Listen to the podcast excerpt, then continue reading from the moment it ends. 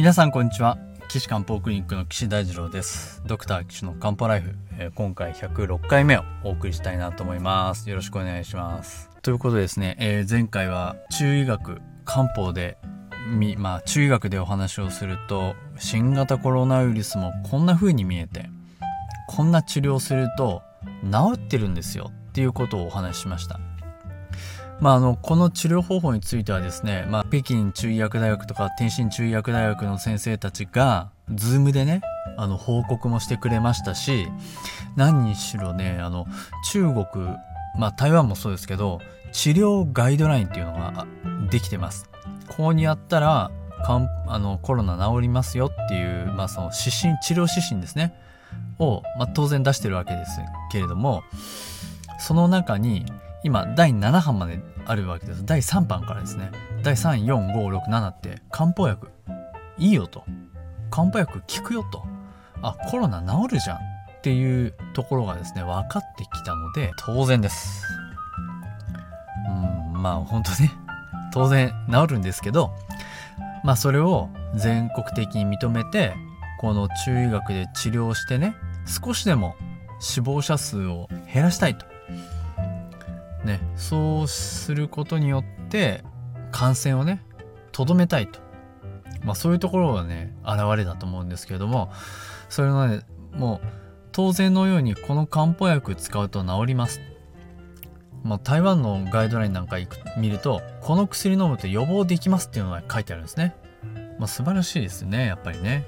まあ、当然アルコール消毒あの台湾の先生にメールしたらいやそれはむしろもう手手洗いとかマスクとかそっちの方が重要ですよっていうねあのメールや返事が来ましたけどあの台湾のガイドラインはすごいですねなんて書いたんですけどね。そんなことないんですってまあ今年はね学会が3月だったんですけどね行けなくて今年延期になって7月になりましたけど多分国内入国したら2週間感染がないかどうか見てでそれで学会出てでまた2週間あのコロナじゃねあのホテル待機で1ヶ月それだけで？みたいな。そんなお金ないです？みたいな感じで。じゃあ今年はちょっと諦めますか？っていう感じでね。ちょっとあの台湾行けなくて残念なんですけれども。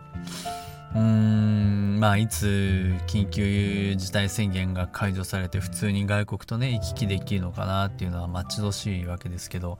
ただまあ日本はねそんなこと言ってますけどもイタリアとかヨーロッパではまだまだコロナ感染症についてはですねどんどん広まっている。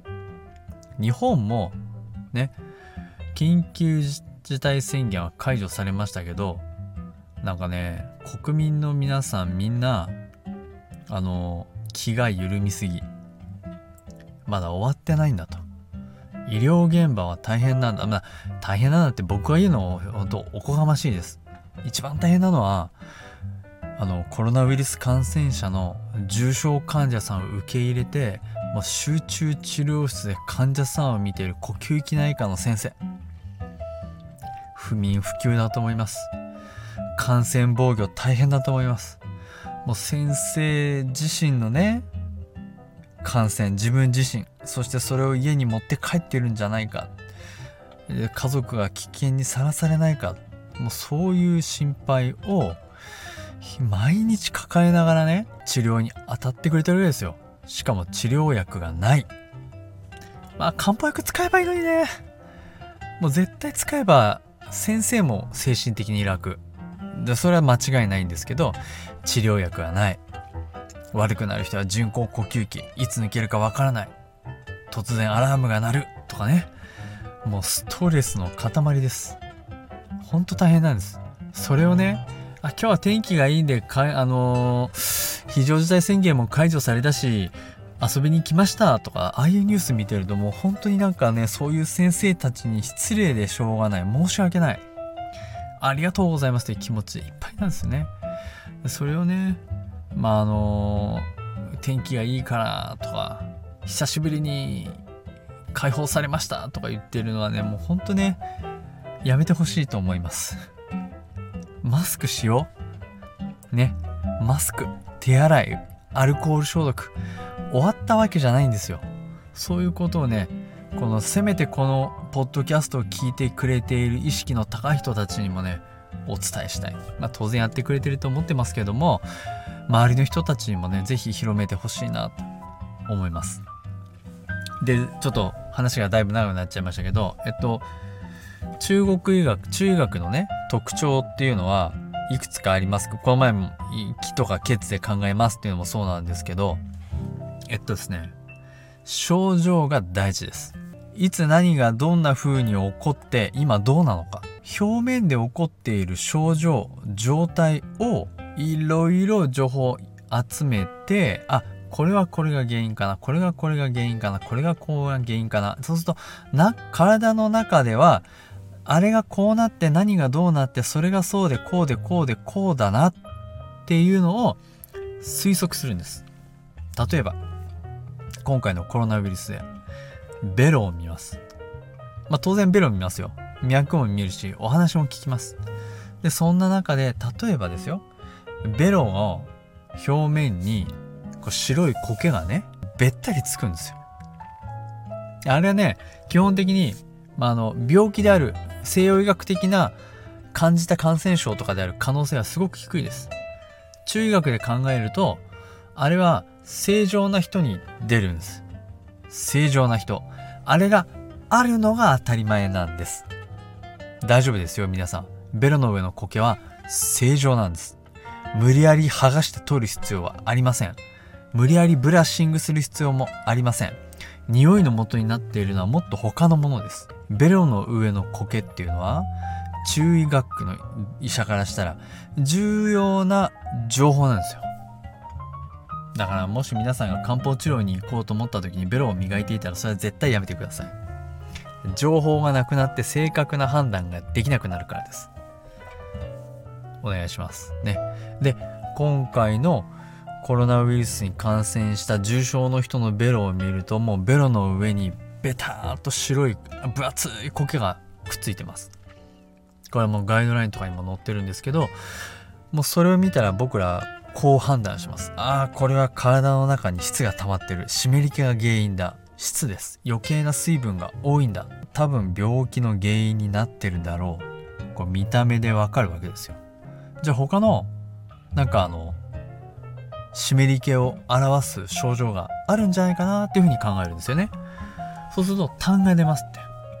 痰が出る。これはもう質ですね。質。痰。ね。むくみがあります。ね。お腹がチャポチャポ言ってますとかね。あのあのまぶたがむくんでますとか。あと本当あの頭の頭皮がねむくんでますとか。こういうのもあります。こういうのねむくみっていうのは分かるんですね。むくみ湿り気があるってことは体にむくみとかそういうベロの表面に苔が出たりあと脈を触ったらカツだったりとかね。そういうおしっこが透明なおしっこがいっぱいジャージャー出ますとかね。そういうのが出るわけですよ。でしかもそれが熱がありますよって体の体温とは関係ないけど熱がありますよってなった時には痰が黄色くなったりとかね。おしっこが真っ黄色になったりとか。目の白目に赤い充血があったりとかね。おならが臭いとか。そういう熱を持った症状っていうのも出てくるんですよ。そうするとあ湿り気があって熱になってきたなと。白かった苔もいつの間にか黄色くなってるなと。あこれは質が原因で熱を生んだなと。もうこれが新型コロナウイルスだそうです。じゃあそれがどこにありますか？ってなった時に咳が出ます。とか息苦しいです。とかあ体が熱いです。とかっていう情報を集めるとあ肺に熱があるんだな。じゃあ肺の熱を冷ましましょう。肺の熱を冷ますのにはどうしたらいいかなっていうことをこう考えていくと治療が成り立って薬の組み合わせができるわけです。でしかもあこの人は思ったより湿り気が少ないなと思ったら湿り気を取る薬をちょっと少なくしたり。ああこの人は湿り気のせいで気の流れが滞っちゃってこう胸苦しさがすごい強いなとかなったら木の流れを調整するサコとかソヨシソの葉っぱとか香木とかあまあ香木科とか径がいいとかそういったのを増やしていく。そこ調整するのがやっぱ漢方医の中医師のこう醍醐味っていうかね。まさにさじ加減なわけですよ。こうやってエキス剤を調整して西洋医学では治せない病気も治す。これが醍醐味ですね。だから僕はあの岸漢方クリニックでいろいろ漢方治療してますけどどの病院行っても治んないんです。治りませんでした。薬飲んでますけどよくならないんですっていう人が来るとですねやっぱ燃えるわけなんですよ。よし俺がやってやろう。治しちゃおう。西洋医学でできないことを俺はできるんだっていうことを西洋医学の医師がやるのがねすごい理にかなってるんだと思うんですよね。なんていう感じでねあの日本中の中医師はもう今燃えてます。ただそれを発揮する場所がないですね。まあ、ぜひですね漢方薬飲んでほしいし針治療で良くなってほしいそう考えてます。前回お話しましたが中医学っていうのは感染症との戦いの歴史でもあるんです今この新型コロナウイルスっていうのは現代の中医学が試されているステージにあるんだと思うんですねそこを僕らは乗り切って新しい理論を構築して現代というこの世界にですね中医学ありきというところを示さないといけない。これがですね現代の中医学をこう継承している者たちにとっての使命なんじゃないかとさえ思ってしまいます。漫画の設定とかありますでしょ？例えばえー、往年の方は皆さん北斗の剣ってご存知だと思うんですけど北斗の剣っていうのは世界で大核戦核兵器戦争がバーン起こって世界中が荒廃してそれでも残った人間が生まれあの増えてきて起こっている物語ですっていうこの世界的に核兵器戦争でもう世界がバラバラになったっていう大前提がそれあの舞台設定ですよね。あるじゃないですか。でしょ？今ねこの新型コロナ感染症が世界中で蔓延して何万人が命を落としたっていうのが今大前提になりつつある。そこがいろいろなものを生み出した。リモート通学通勤リモート勉通学を可能にしたとかね。あそういうのがこうこれを機に起こったっていう社会の前提になるわけです。だから中医学も新型コロナウイルスを機に世界中で中医学が広まって誰もが当たり前に漢方薬を飲む世界が始まった。そういう環境設定になってほしいと本当に心から思ってます。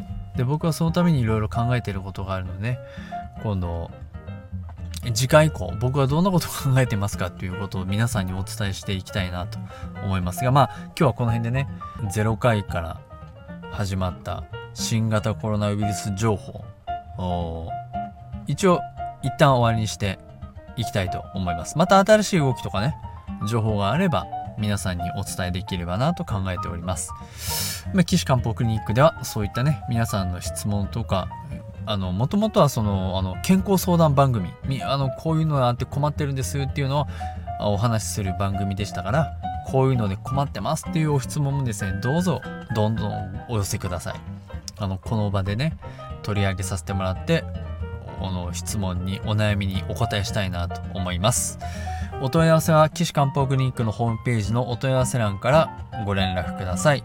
URL は高崎漢方人道 .com です。Takasaki kanpo.jimdo.com です。